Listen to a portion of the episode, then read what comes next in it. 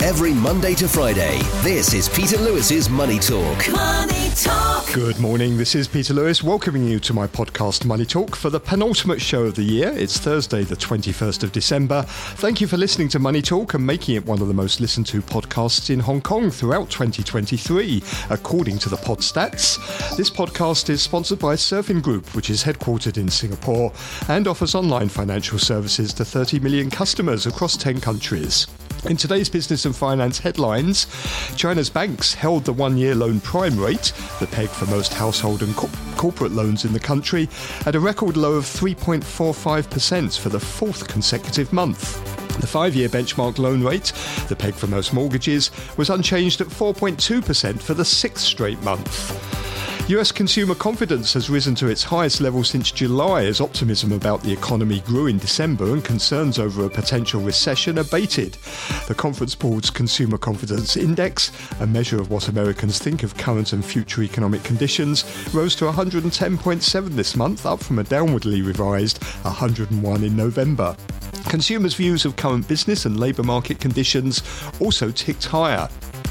The Hong Kong government has announced an action plan to develop Hong Kong into a leading international maritime centre and promote the sustainable development of the industry. The action plan on maritime and port development strategy, unveiled by the Transport and Logistics Bureau on Wednesday, lays out 10 strategies and 32 actions to lift Hong Kong's status as an international maritime centre, including developing Hong Kong as a green and smart port. Secretary for Transport and Logistics, Lam Sai said the plan aims to address challenges including a decline in cargo throughput and competition from other ports in the region. A US-led military coalition and ship owners are racing to strengthen security in a key artery of global trade in the Middle East as more than 100 vessels start to divert around Africa to avoid attacks by Iranian-backed militia. Operation Prosperity Guardian, a strengthened naval task force in the Red Sea, unveiled by the Pentagon on Monday, is planning to establish a safe corridor for commercial shipping, together with at least half a dozen allies. On today's programme, I'm joined by Andrew Freris, the CEO of Ecognosis Advisory, and Alicia García-Herrero, Chief Economist for Asia Pacific at Natixis. With a view from Singapore is Geoff Howie, Market Strategist at the Singapore Exchange. And if you want to get in touch, please go to my website and post any questions or comments there. That's at peterlewismoneytalk.substack.com. And you'll also find my daily newsletter with updates on the latest business and finance news from around the Asia Pacific region.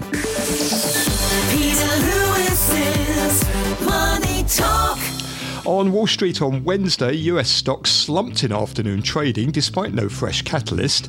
The S&P 500 closed 1.5% lower at 4,698, having spent much of the morning in positive territory. It was the worst day for the broad index since September the 26th. The Dow snapped a 9-day winning streak, tumbling 476 points, that's 1.3% to 37,082. The Nasdaq Composite traded 1.5% lower at 14,778. Relative strength readings on the main gauges had been trading at extreme levels typically seen before a decline. Yields on longer-term US Treasuries hit their lowest levels in about 5 months as traders continue to bet that the Fed is done with raising interest rates in this cycle. The yield on the benchmark 10-year Treasury was down 8 basis points at 3.85%. That's the lowest since July 27th. The benchmark rate is down more than 40 basis points so far this month. The dollar rebounded Wednesday. The US dollar index rose 0.33% to 102.46. The yen strengthened as US stocks tumbled into the closing bell, rising 0.2% to 143.5 against the dollar, and the offshore yuan slipped 0.4% to around 7.15 per dollar, retreating from over 6-month highs as the central bank kept benchmark lending rates unchanged despite pressure to ease monetary policy further amid a faltering economic recovery. Oil prices breached $80 a barrel at one stage on Wednesday as traders worried that threats to shipping in the Red Sea from militants based in Yemen could disrupt crude supply. Brent crude gave back some of the gains in US trading to settle 0.6% higher at $79.70 per barrel. Spot gold fell as the dollar rose. The precious metal was down 0.6% at $2,028 an ounce. And Hong Kong stocks paired gains in the afternoon session as the PBOC maintained key lending rates at record lows. The Hang Seng Index gained 109 points or 0.7% to end the day at 16,614. Year to date, the city's benchmark index has lost 16%. Mainland China was the only large market in Asia that fell yesterday. The CSI 300 closed 1.1% lower, taking its year-to-date losses to almost 15%. Alibaba shares rose 2.7% to the highest level of the month after the Hong Kong-listed e-commerce group announced another management reshuffle, concentrating more power in the hands of chief executive Eddie Wu.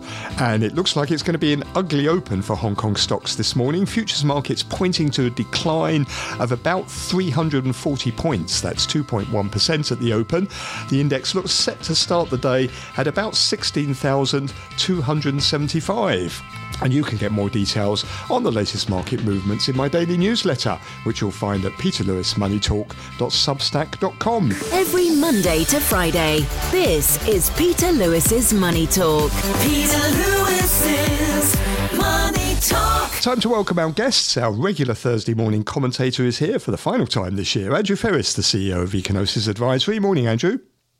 Good morning. Fourth time COVID victim. Oh, fourth, do for you, Peter. Fourth time. That's pretty unlucky, Andrew, I have to say. Hope you feels better soon. Also with us, Alicia García-Herrero, who's Chief Economist for Asia Pacific at Natixis. Great to speak with you again, Alicia.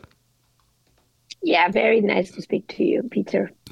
China's banks held their one-year loan prime rate, that's the peg for most household and corporate loans in the country, at a record low of 3.45% for the fourth consecutive month. China last cut the one-year rate in August. That was at the time of mounting concern over its troubled property sector.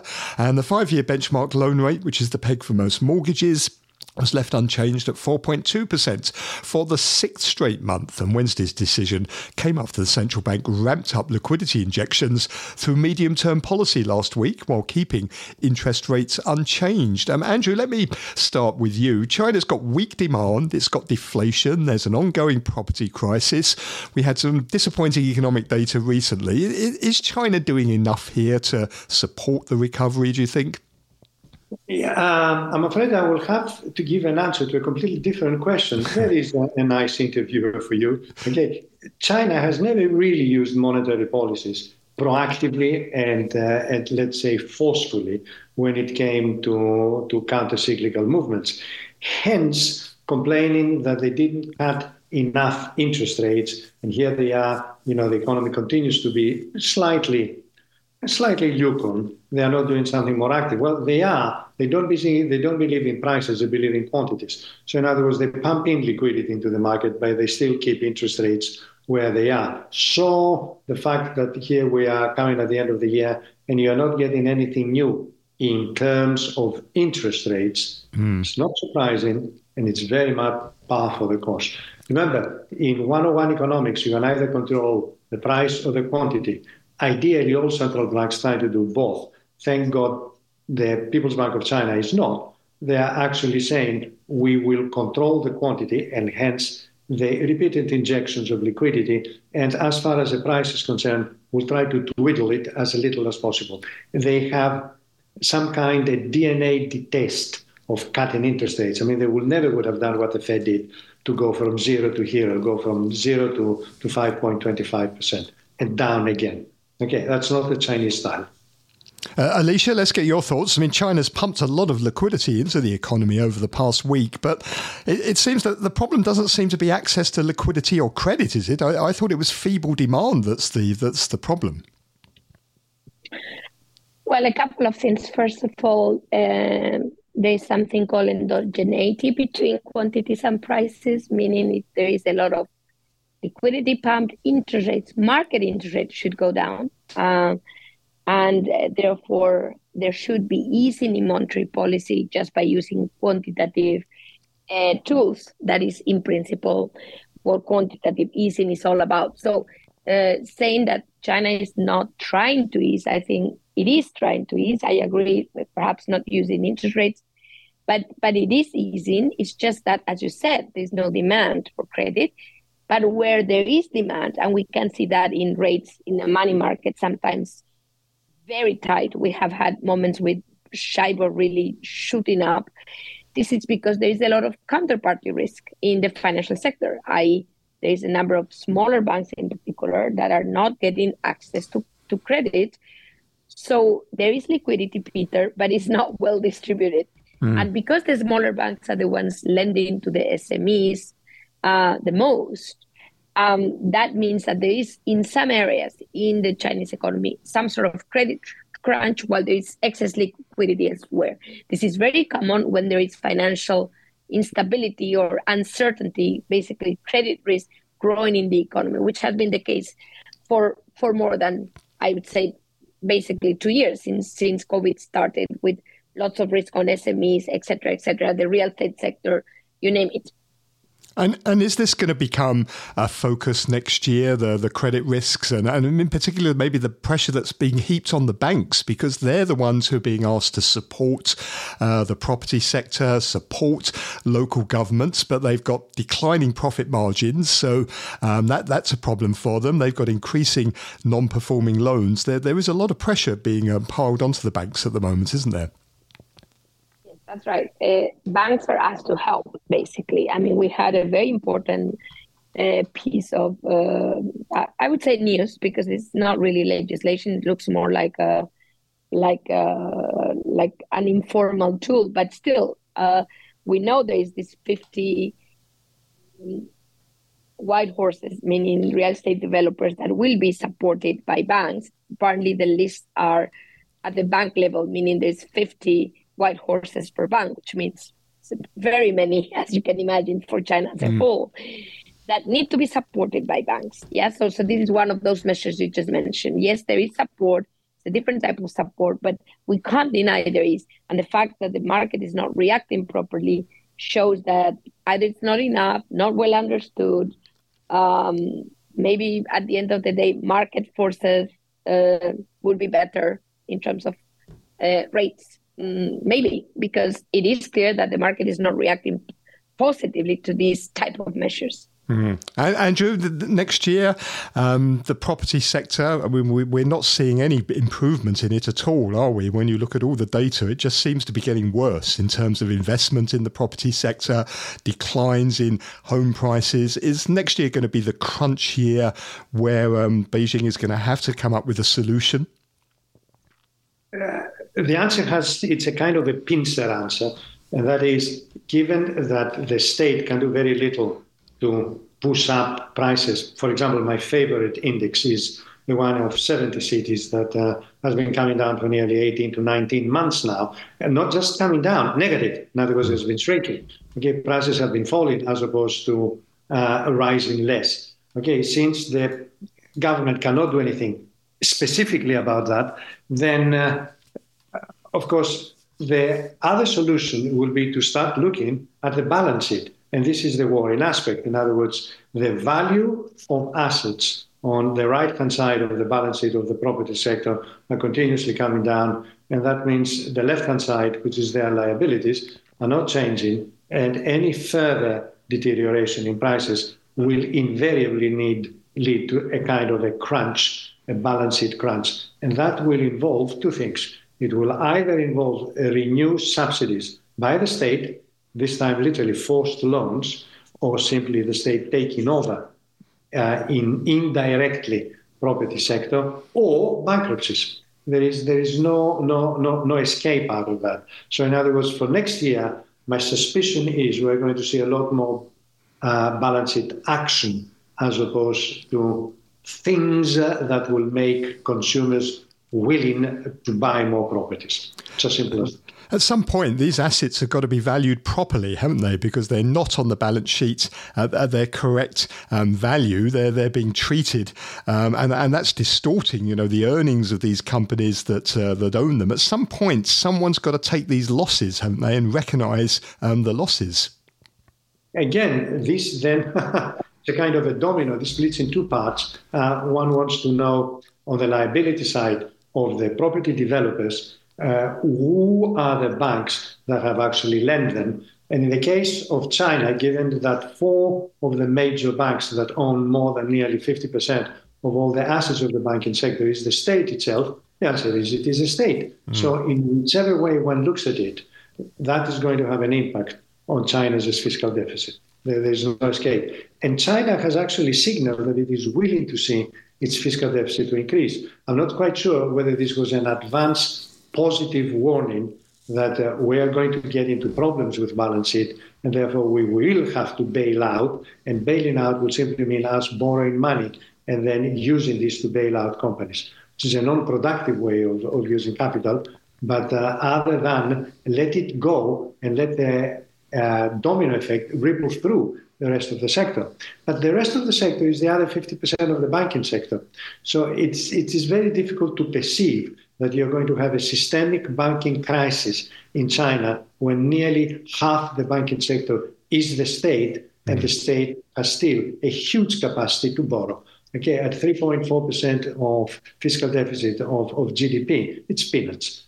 China can easily double that, of course, borrowing domestically. And the fact, unlike Argentina or Russia or Brazil at some stage, China is not a net debtor overseas. It's actually a net lender, okay, with being still one of the major holders of U.S. government bonds. In other words, and of course, an overall secular current account surplus. China actually lends the rest of the world money. Very simple. So it's easy to deal with it, but a very unproductive way. Alicia, what are your thoughts on the China debt issues? I mean, there are huge amounts of unrealised losses sitting on balance sheets of banks, of local governments, and so on.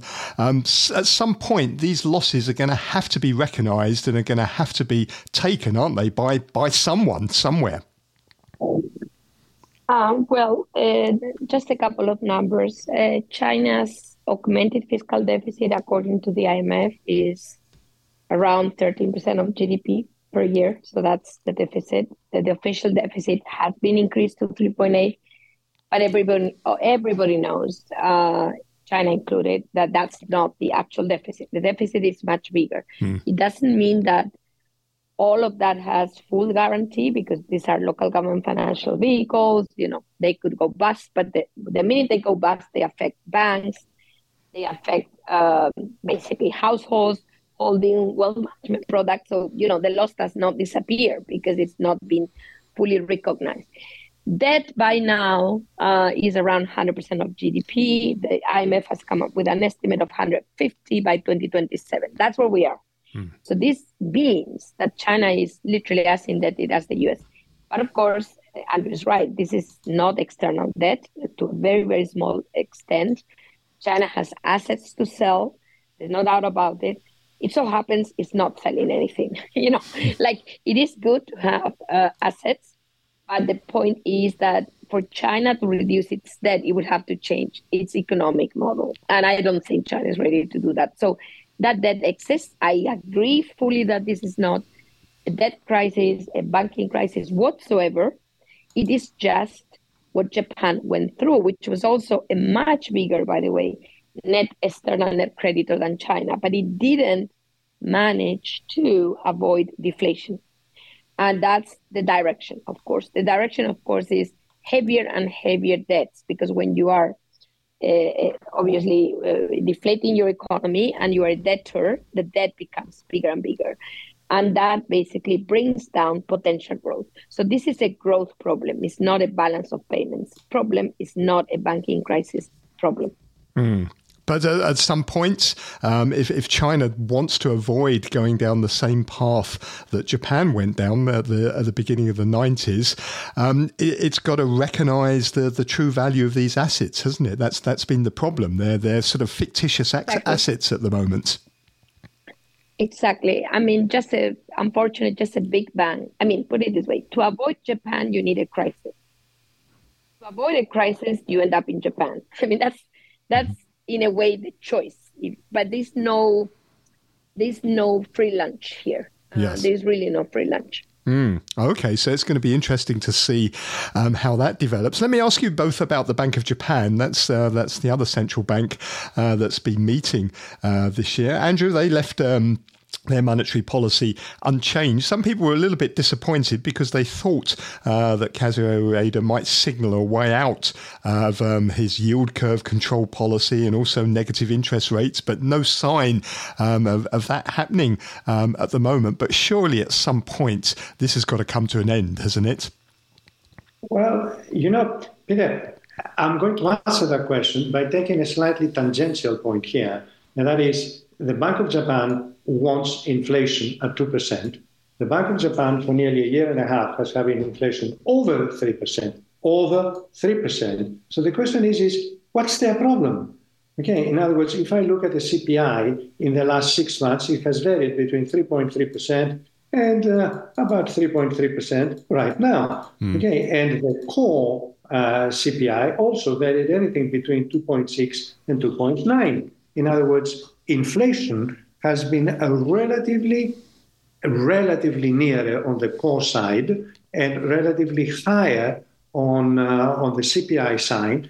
The Bank of Japan wants 2%. It is getting more than 2%, and that's what it wants. It wants more inflation, and it still somehow carries on pushing interest rates down. And I'm not quite sure what is the argument here. And the argument here is they actually say that they don't trust their signs of inflation of being above 2% and staying above 2% cyclically, and they consider that these movements over the year have been attributed by all kinds of different factors, including higher fuel prices, and they want the inflation to be driven above 2% by domestic increases in demand and specifically wages. It's a very complicated argument. In other words, you say, look, you want inflation over 2%, right? Yes, you've got it. So why you carry on with looser monetary policy? It's worked. It pushed the inflation over and above. And the answer is yes, it has, but will it stay there? And it is over and above the 2%, not for the reasons that we wanted. Hence, we stick still with lower interest rates. Until when inflation goes to 4%, 5%. And I'm sure Bank of Japan will tell you, no, until inflation is driven where it is by higher wage pressures. Weird, but truth. Okay, so I look at it and I'll say, well, it makes some kind of crazy sense that they stick at still negative interest rates, which is also delicious because it shows you that internationally, the four major banks in the world are completely all over the place. Bank of China has stopped. The United States is perhaps about to cut. The European Union says, no, we're not cutting. And Bank of Japan says, oh, yes, we are. And we're sticking at negatives. Lovely. I love that. We'll have no idea what on earth we're talking about. Alicia, I suppose if the Bank of Japan wants the right type of inflation, it doesn't like imported deflation, it wants domestic inflation, and it wants to see wage increases. It can't do anything about wage increases, so presumably all it can do is wait now till the wage negotiations next spring. Exactly, and that's what the BOJ is going to do. And quite frankly, I do think that without higher wages, Japan will very soon end up with very low inflation because inflation in the US, according to our forecast at Natixis, will hit 2.8% in 2024, end of the year. Europe, 2.1%. So, inflation is not going to be found anywhere.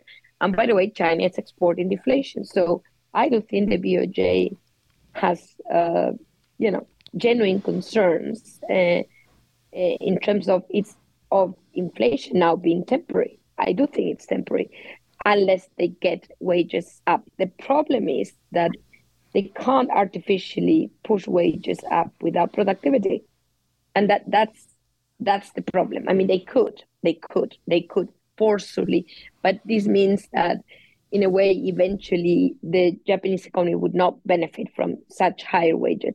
So in a way, yes, I think they will move out after, with or without, to be frank. I think by now, with or without wage increases, the BOJ will move out of negative rates. But it may stay at zero if there is no wage increases.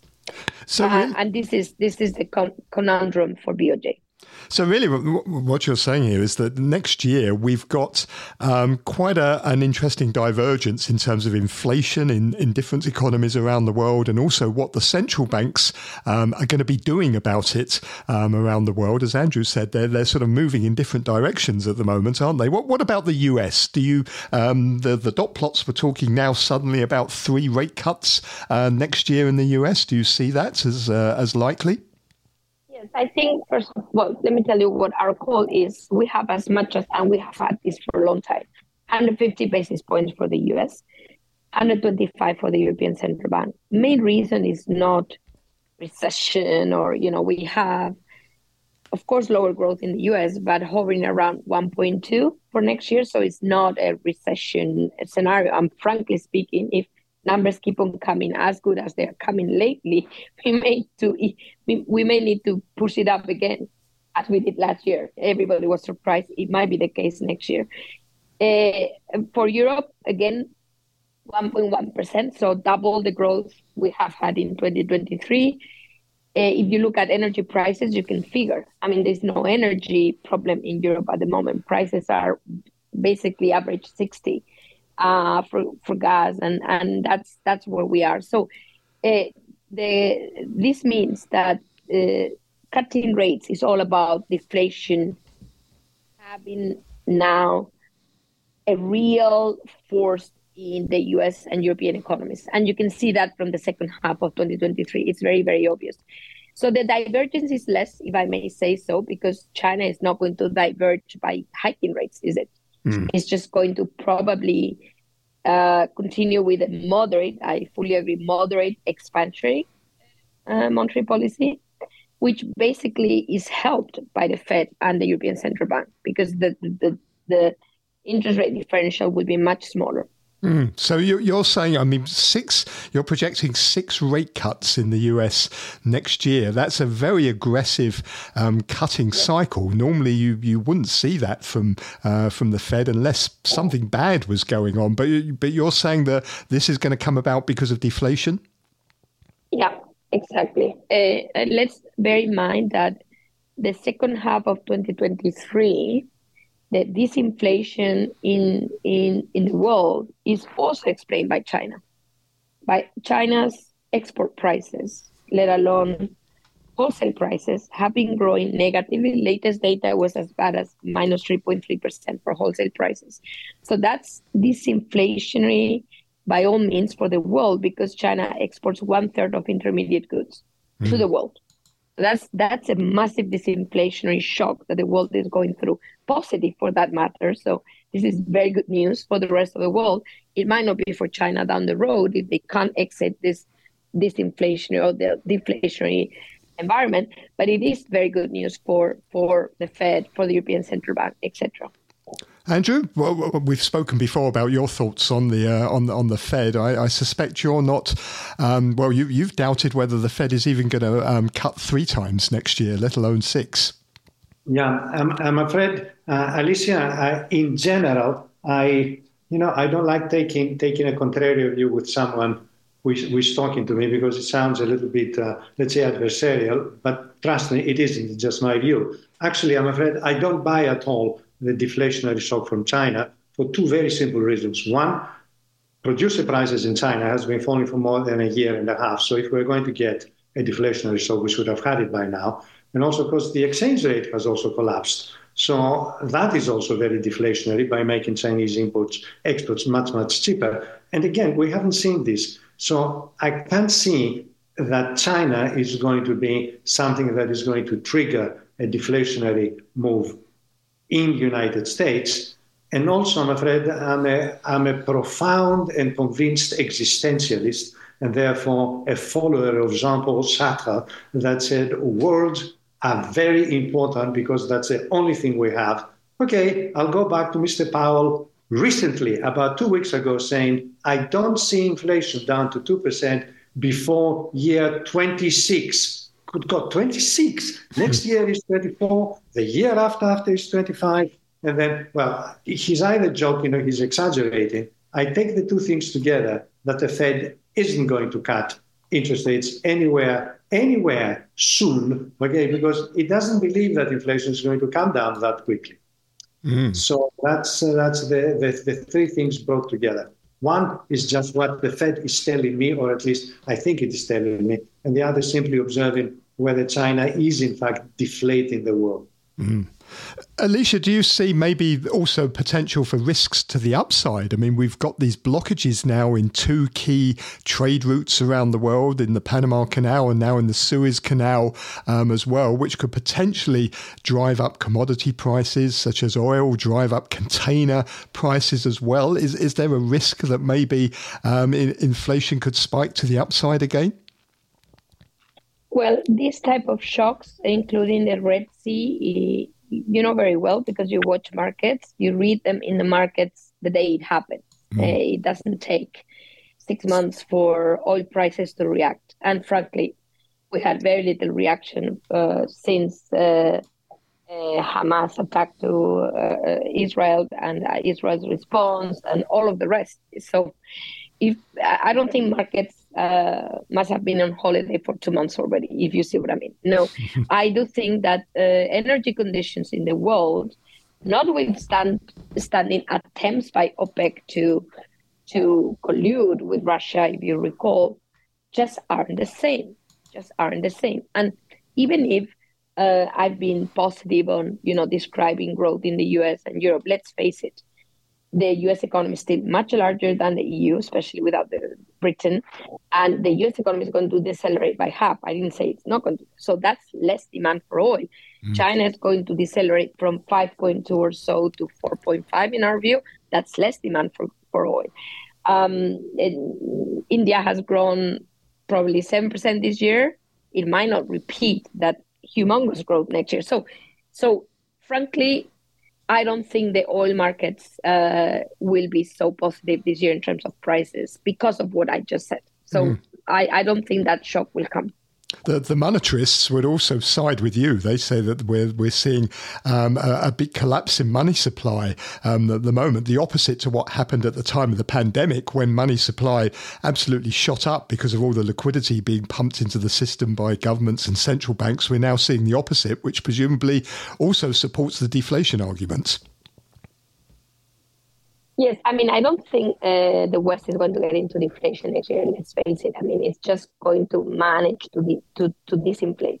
But you're right. I mean, we still have a lot of monetary tightening to accomplish, and it won't be done only in 2024. It's going to take 8 years. So that monetary restraint basically will need to remain, and that's a big disinflationary force, as you said. Mm-hmm. Andrew, final thoughts from you. What do you see as being sort of the big risks, if you like, to the global economy next year, if there are any? A continuing disillusionment with the exercise of violence and power across the world, in the sense that we have two major wars going on. We have the Israeli-Hamas war, and we have the Ukrainian war with big hiccups coming on whether one supports Zelensky or supports Ukraine and its president, or it supports Putin. And I think this has introduced a kind of a sour bitterness in the proceedings and the November elections.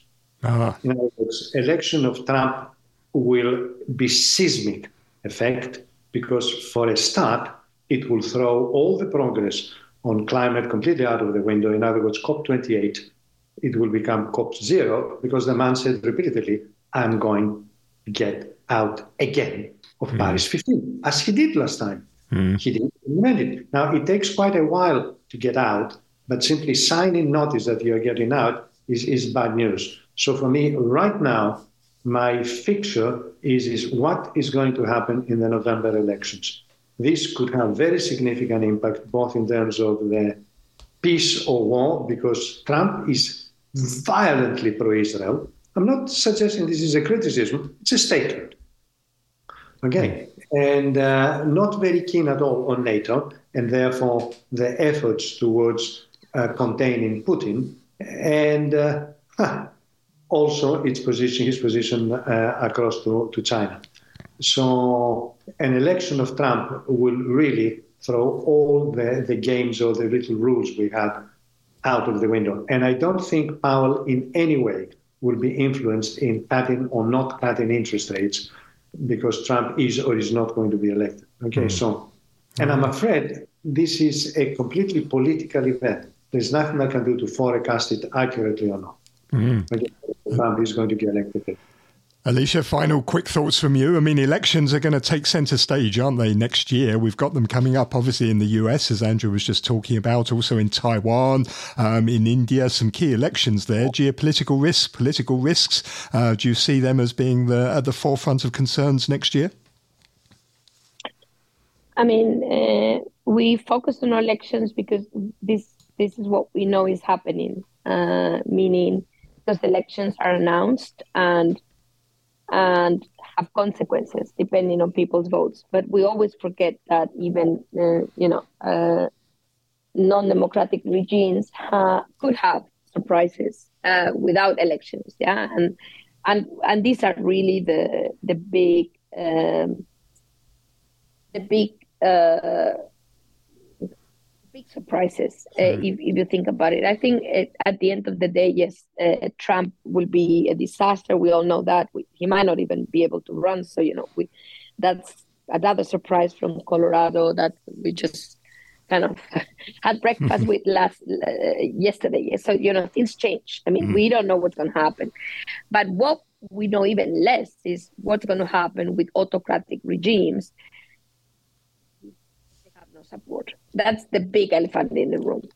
So as much as we can discuss about Taiwan elections, at the end of the day, it's very narrow here. I'm now in Taipei. I mean, could be anything, but it will not dramatically, in my view, change, what this island is all about. So for me, the big changes come actually from that unexpected uncertainty, which nobody thinks about, which is from autocratic regimes.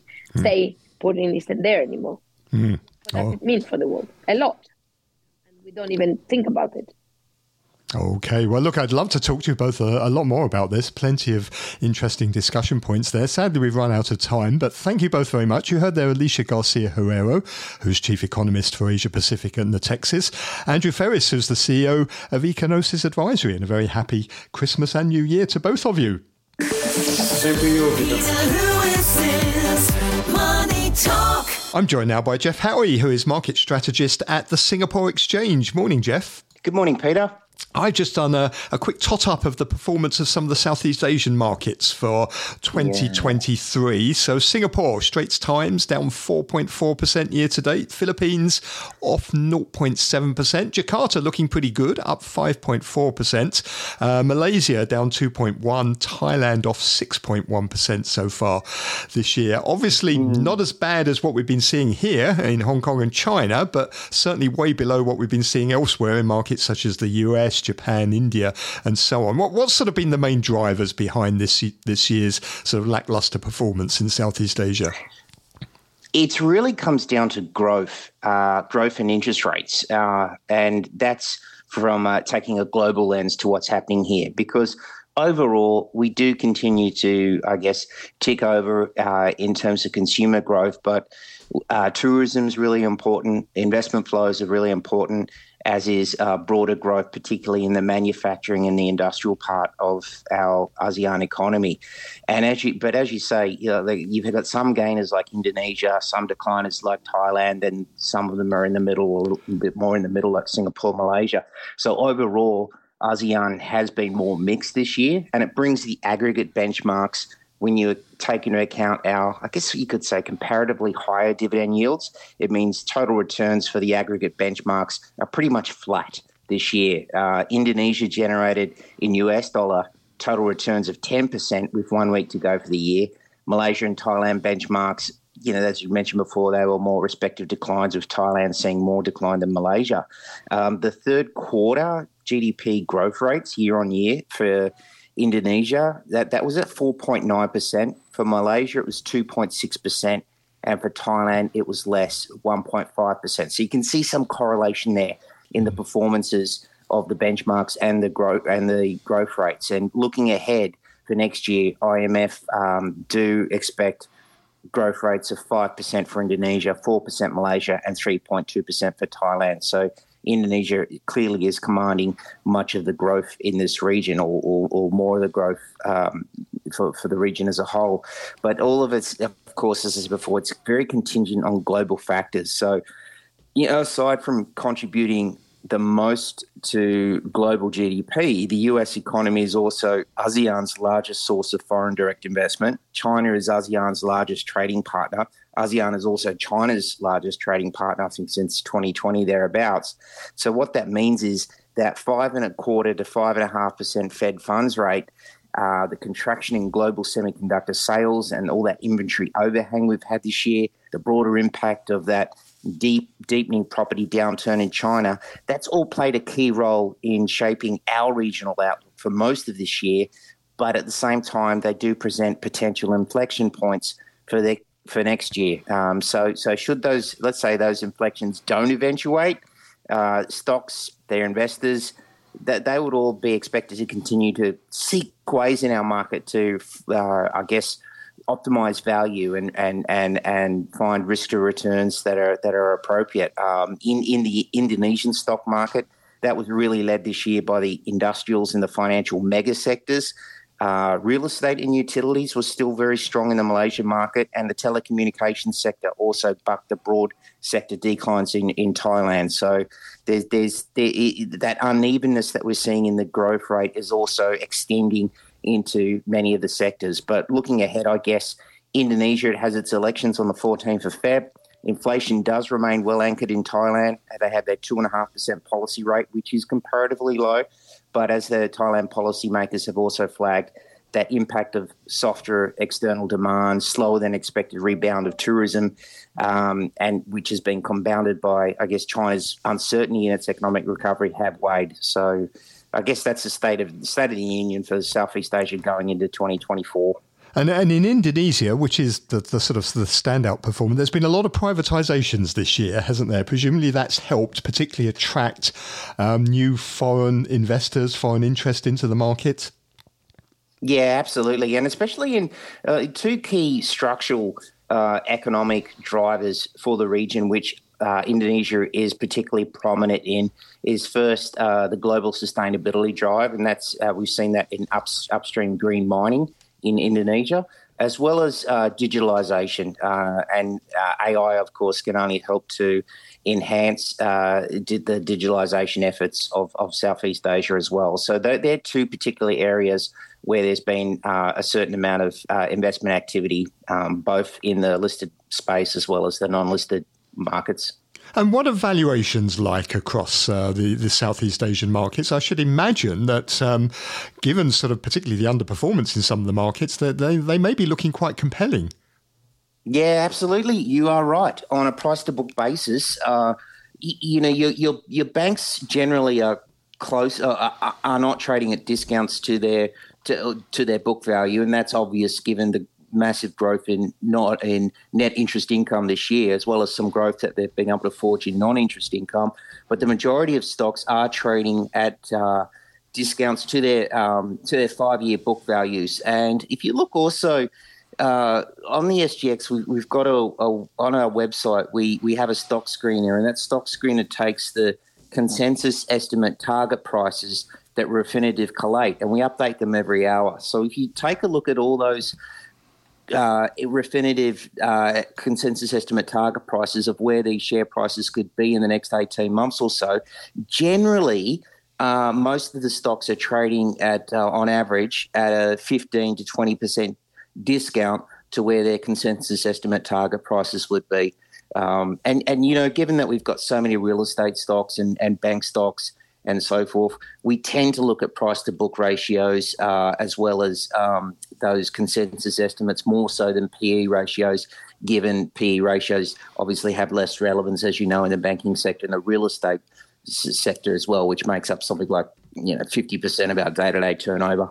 I'm wondering if Southeast Asia could be a bit of a safe haven in the world in 2024, because we've got a lot of problems, haven't we? We've got the war in Ukraine and the Middle East. We've got supply disruptions going on now in the Red Sea, geopolitical tensions between the US and China. Could sort of Southeast Asia insulate itself from some of those problems and be the safe haven next year?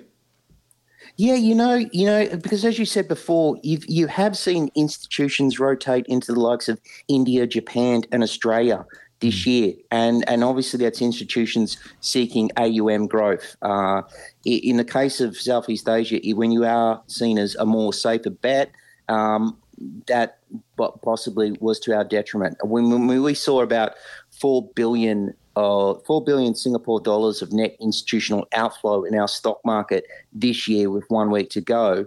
But, you know, it's not huge when you consider you've had 112 billion dollars of net buying into our market versus 116 billion net selling of 116 billion of total selling by institutions in our market this year. So that's one thing that might tip back if indeed, as you say, we assess all the challenges versus the potential inflections, and we you know, the pendulum moves back to the left in terms of risk to reward, and we see some risk off the table. But I think I just want to point out one market that we do have here, Peter. It's not our most traded ETF now, but it's generally our second or most traded ETF on a day-to-day basis. And it's that familiar geopolitical destabilization risk that has remained firmly in the frame this year, as well as it has over the last 4 years for that matter.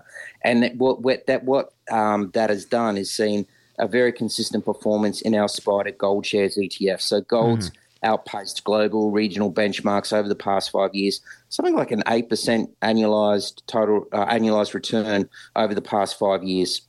Okay, well, gold's been a standout performer, hasn't it, this year? Sort of partly because of the safe haven sort of status, obviously, as well. But you see that going back to new all-time highs fairly soon. Yeah, and I don't think it gets enough headlines in the world also either. I think that is, you know, as you said, it's been trading at these very important highs, and it's the clearly go-to market when things look a little bit dicey on the geopolitical front. 100%. That's a global market that I think needs to get a little bit more recognition out in the news media and research analyst ecosystem. Okay, great. Well, look, Geoff, thank you very much indeed for your thoughts there and for updating us on the Southeast Asian markets. That's Geoff Howie, who is market strategist at the Singapore Exchange. You're listening to Peter Lewis's Money Talk. Money Talk. Thank you for listening to Money Talk this morning. Do please take a look at my newsletter at peterlewismoneytalk.substack.com for more information on developments during the Asian trading day. I'll be back tomorrow with the final Money Talk of the year. I'll be joined by Francis Lund, the CEO of GEO Securities, and David Roche, President and Global Strategist at Independent Strategy. And with a view from South Korea is Peter Kim, Head of Global Investment Strategy at the KB Financial Group in Seoul. Have a good day. Money Talk.